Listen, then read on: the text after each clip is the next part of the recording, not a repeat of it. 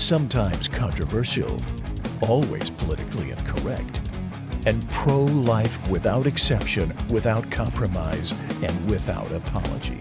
It's the Pro Life America podcast with your hosts, Sarah Waits and the president of Life Dynamics, Mark Crutcher.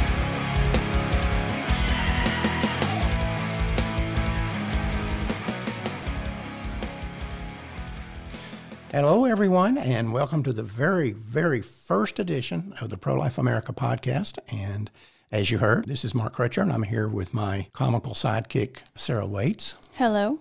I'm going to try and be comical, but we'll see what happens. Yeah, it may, it well, may just be corny because that's what my jokes kind of side Corny, on. corny seems to be your strong suit anyway, so we'll just. Well, thank you. I'm having way too much fun with this soundboard over here. In case you can't tell, I really do love corny jokes. Right. But all joking aside, we have been really excited about this podcast, and something happened last week that we really wanted to talk about. I would like to have talked about it when it happened, but we weren't doing the podcast yet. Yeah, exactly. We weren't ready to go yet. We weren't ready to shoot an episode. So, even though this may be considered by some as old news, we still wanted to go ahead and go over it. And of course, the it we're talking about is the infamous, or what will be considered infamous, stunt by Chuck Schumer and his um, speech at a rally on the steps of the Supreme Court building. He had the audacity to, to say this. I want to tell you, Gorsuch. I want to tell you, Kavanaugh. You have released the whirlwind, and you will pay the price.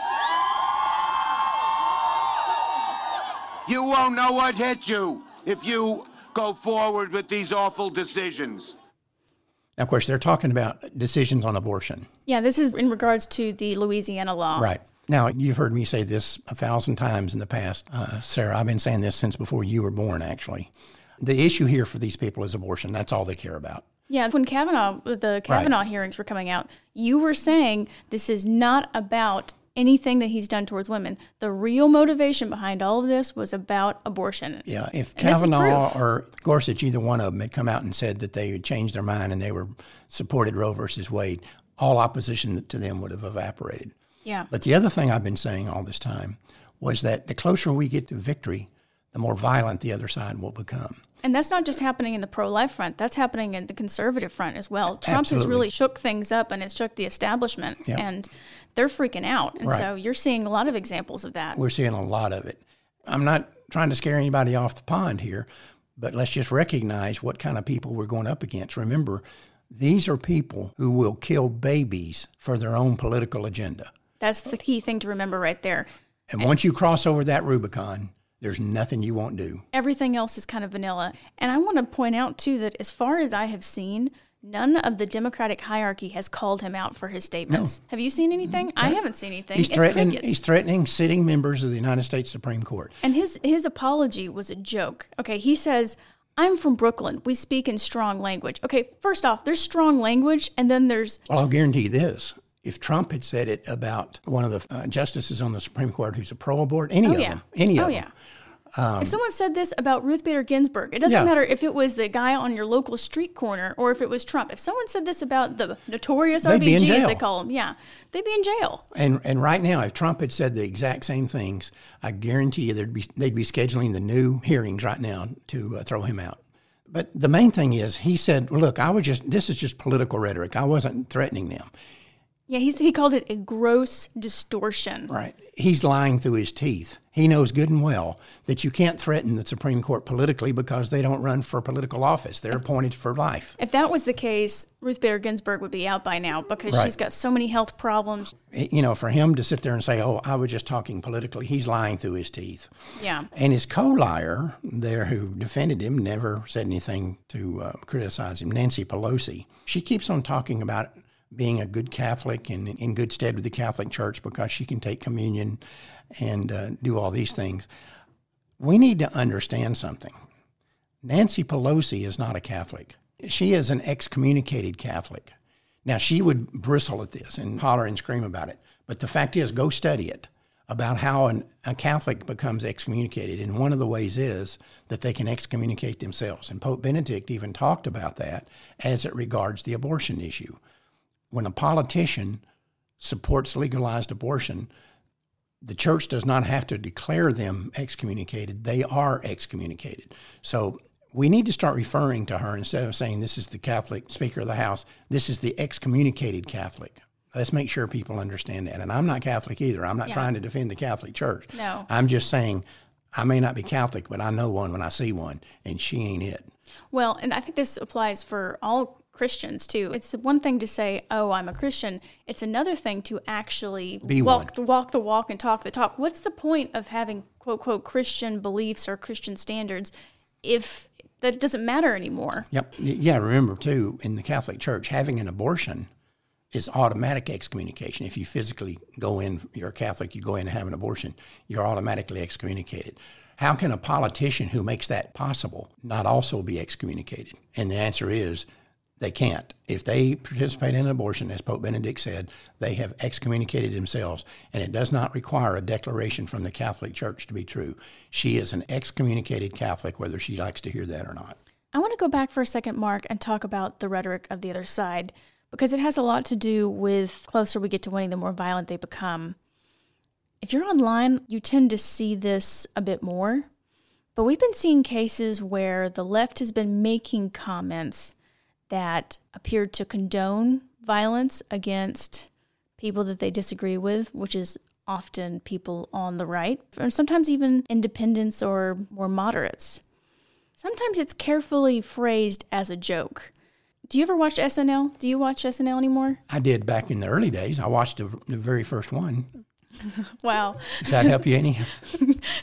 I can't even imagine the, the first the first SNL ever Saturday SNL. Night Live, by Yeah. the way. Um, well, I watch periodically. John Mulaney is a comedian, and he hosted last weekend's Saturday Night Live. And, you know, in the opening bit, they have their little Mm-hmm. stand up deal. And so this is what he said. This is one of his jokes. I want you to listen to this and tell me what you think. It is a leap year, as I said. Leap year began in the year 45 BC under Julius Caesar. This is true. He started the leap year in order to correct the calendar, and we still do it to this day. Another thing that happened under Julius Caesar was uh, uh, he was such a powerful maniac that all the senators grabbed knives and they stabbed him to death. That'd be an interesting thing if we brought that back now. Um, I asked my lawyer if I could make that joke, and he said, let me call another lawyer, and that lawyer said yes. So, joking about killing people that we disagree with or don't, don't like is now considered funny. Well, see, that's you asked me if I watch Saturday Night Live. The problem is I've tried to watch it a few times, but I keep comparing it to the early days when John Belushi was on there and Steve Martin and those people. This this crowd that's up there today is not funny. I know what you mean. To me, SNL is pretty inconsistent. I think a lot of it has to do with who their host is that week. But the reason why I mention this is because it is just another prime example of what we're talking about, and it happened just recently. A few years ago, Eric Holder said, When they go low, we kick them. When Trump was elected, um, Orange is the New Black actress and comedian Lea DeLaria. Now, I know you don't know who she is or anything about the show, but after Trump was elected, she tweeted in response to another tweet, or pick up a baseball bat and take out every effing Republican and independent I see. And of course, she didn't use effing, she used the Right. full word. And then she finished off the tweet with a whole bunch of hashtags that included the F word, just for good measure. This is the rhetoric of the left now, the quote, quote, tolerant left. Right? I've said this for 40 years now. The closer we get to winning, the more violent they're going to become, and we're seeing evidence of this every day. Something interesting that happened when Buttigieg was at the end of his Democrat, you know, run for presidency. He had, I guess it was a town hall, and there was a pro-life Democrat there. And she asked this question. I want you to listen to this. I am a proud pro life Democrat. So, do you want the support of pro life Democrats, pro life Democratic voters? There are about 21 million of us. And if so, would you support more moderate platform language in the Democratic Party to ensure that the party of diversity and inclusion really does include everybody? Well, I respect where you're coming from, and I hope to earn your vote, but I'm not going to try to earn your vote by tricking you. Uh, I am pro choice, and I believe that a woman ought to be able to make that decision. But I know that the difference of opinion that you and I have is one that we have come by honestly. And the best that I can offer And it may win your vote, and if not, I understand. The best I can offer is that if we can't agree on where to draw the line, the next best thing we can do is agree on who should draw the line.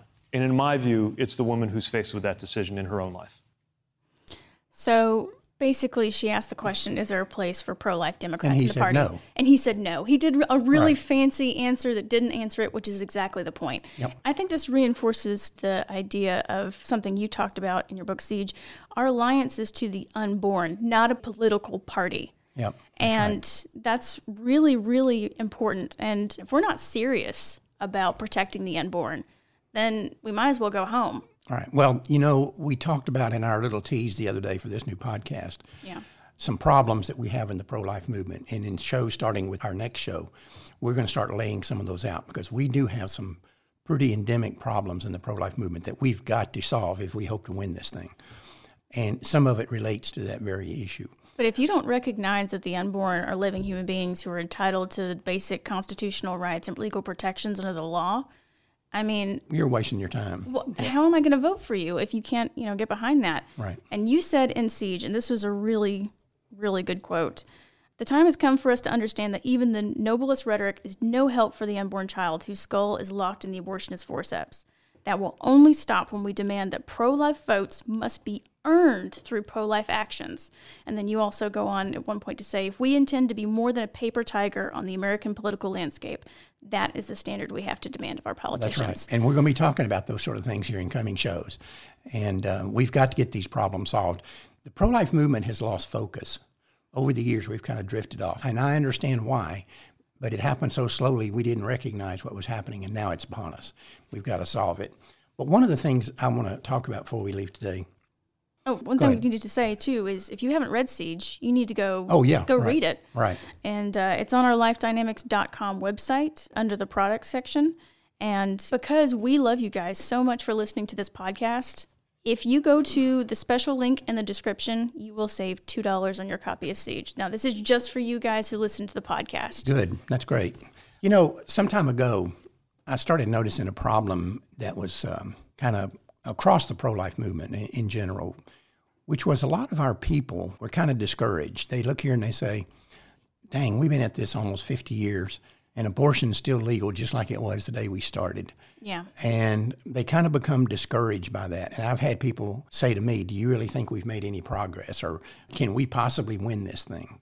Well, it's understandable. Even I Sure. sometimes sit here thinking, can we? Yeah, yeah. We're It seems daunting. we're trying to hold back the ocean with a broom. Yeah. And I just want people to understand a couple of things.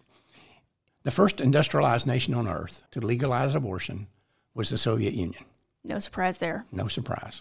They legalized abortion, but not only did they legalize abortion, they outlawed any opposition to abortion. So you could not come out and challenge the Soviet government on their abortion position. You couldn't protest. You, you had no way to oppose abortion. When the Soviet Union broke up, some people started doing some research into some of the massive health problems they were having, especially among women in the Soviet Union. But one of the things they found out was that during the time of the Soviet Union, the average Soviet woman, this was the average, had nine abortions during her childbearing years. Can There you were- imagine nine abortions? There were places in the Soviet Union where it was not uncommon for women to have 20 or 25 abortions. 25.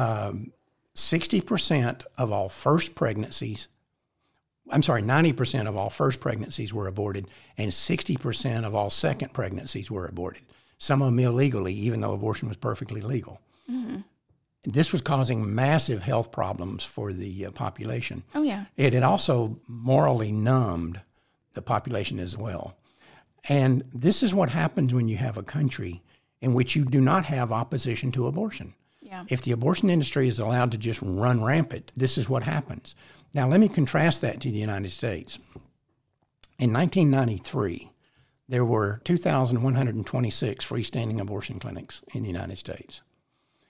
They were doing 1.7 million abortions a year. They were making money hand over fist. The rate of abortion was growing. Yeah. Polling was showing about a 70% support for the pro choice position. This is in 93. Mm-hmm. I was in the pro life movement then. I can tell you, it was those were dark days. I was not in it. I was in elementary school. Yes, I know you. You you were a pup. but anyway, I had no idea what my life had before me. yeah, right. But those were grim times. Yeah. And as a practical matter, we had no chance of winning in 1993. You showed me that video, and I can't remember the name of it, um, but it talks about the early days of like Yeah. the Operation Rescue movement Right. and the early pro life movement, and just the things that were happening and the way. If I mean, you care about how women are treated or police brutality, the stuff that was happening there was absolutely disgusting. Yes, it you talked about one woman being dragged by a police officer by her bra and her breast exposed to male inmates. Yeah, it was pretty grim. It's awful. Today, we've gone from that 2,126 freestanding abortion clinics to today, there's about 500. Three fourths of the abortion clinics have shut down permanently, And a lot of them are hanging on by a thread. just hanging on by a thread. you see Planned Parenthood yeah. is merging clinics together. Most of them are not all that profitable. Mm-hmm. A lot of them are having pretty powerful economic problems. Which is one reason why they fight against those uh, clinic regulations. Any kind of regulations. Asking for, you know, standard things like hallways that are wide enough for a gurney. Right, right. It's because of money. It all comes down to money. It always comes down to money. And polls are showing that the American people now favor the pro life position more than the pro choice position. Not by much, but we've slightly pulled ahead during that time. Most importantly, from 1993 to 2020, today, the abortion rate went from 1.7 million a year to about 600,000 a year. Now, 600,000 babies a year being butchered legally is a national disgrace Yeah. but compare it to 1.7 million. Oh, yeah. When we were doing 1.7 million abortions a year, that was in a population that's much smaller than our population is today, about 20% smaller. So the percentage of abortions to population was even bigger than what, what we see by those numbers. But the bottom line is if we've gone from 1.7 million to about 600,000, that means this country is killing about 2,000 to 2,500 fewer babies per day mm-hmm. than we were 30 years ago. Per day. The point here is, yeah, we haven't won yet, and we've still got a long way to go, and we've got to solve some of these problems that we're going to be talking about on, on subsequent shows. But had it not been for the pro life movement, and I'm not talking about just life dynamics, I'm talking about the entire pro life movement. Even some of these people that are in it that I've disagreed with over the years about tactics or strategies or staking out positions on stuff, there's a lot of people in the pro life movement that I've had problems with. Yeah. That's In- human nature, isn't it? Infighting in the pro life movement has never been. You and I have had disagreements. Yeah, you've been wrong a lot of times. And you've been wrong. I've never, never been wrong. oh, but- come on now. Pinocchio, your nose is growing. No, it's not.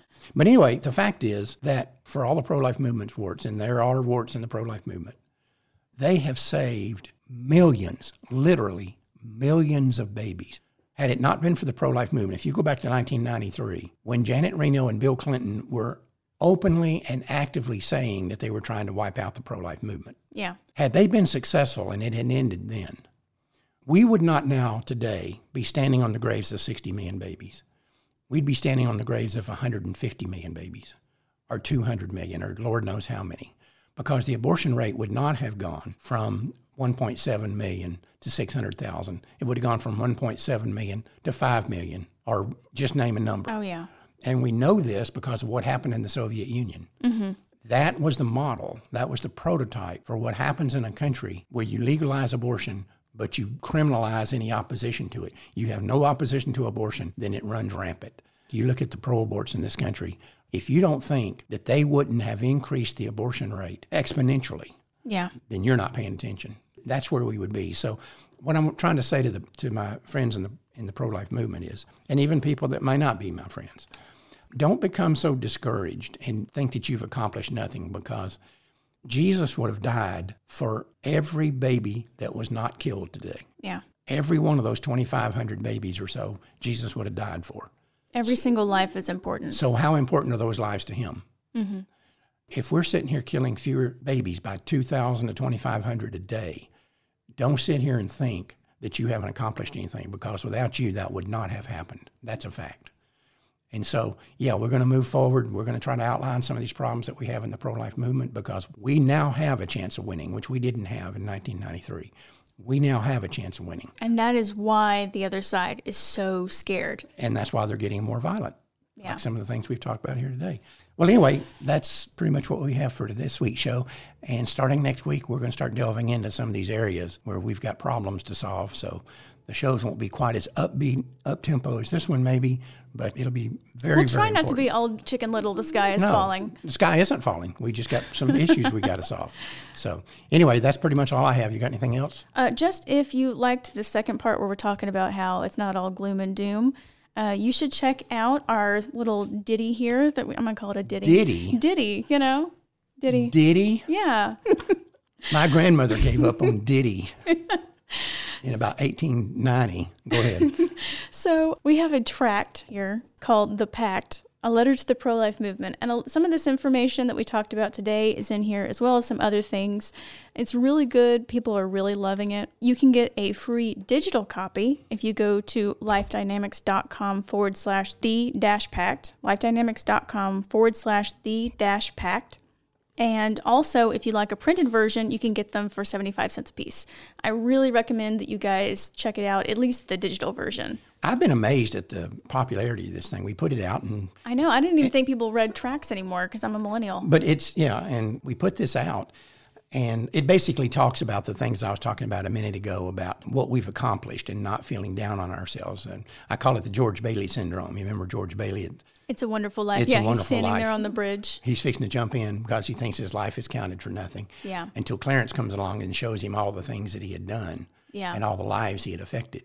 And I've often said that the people in the pro-life movement are like George Bailey. They, We not. have no idea. Most of us, unless you're helping some people not abort their child, you know, and you're working with women in crisis pregnancy situations, and you can see the baby grow up. You most, don't know. Most of us don't know the impact that we have. So we put out this little piece, and uh, we had a CPC the other day call and order 800 of them to give out at their banquet. So I do want to encourage people to read that. I think they'll find it very interesting. Anyway, is that it? That's all I have, which I'm, I'm sure you're glad. I'm not. I'm all right.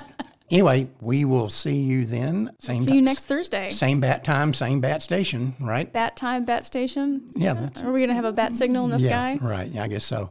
Anyway, we'll see you next week. See you next week, everyone.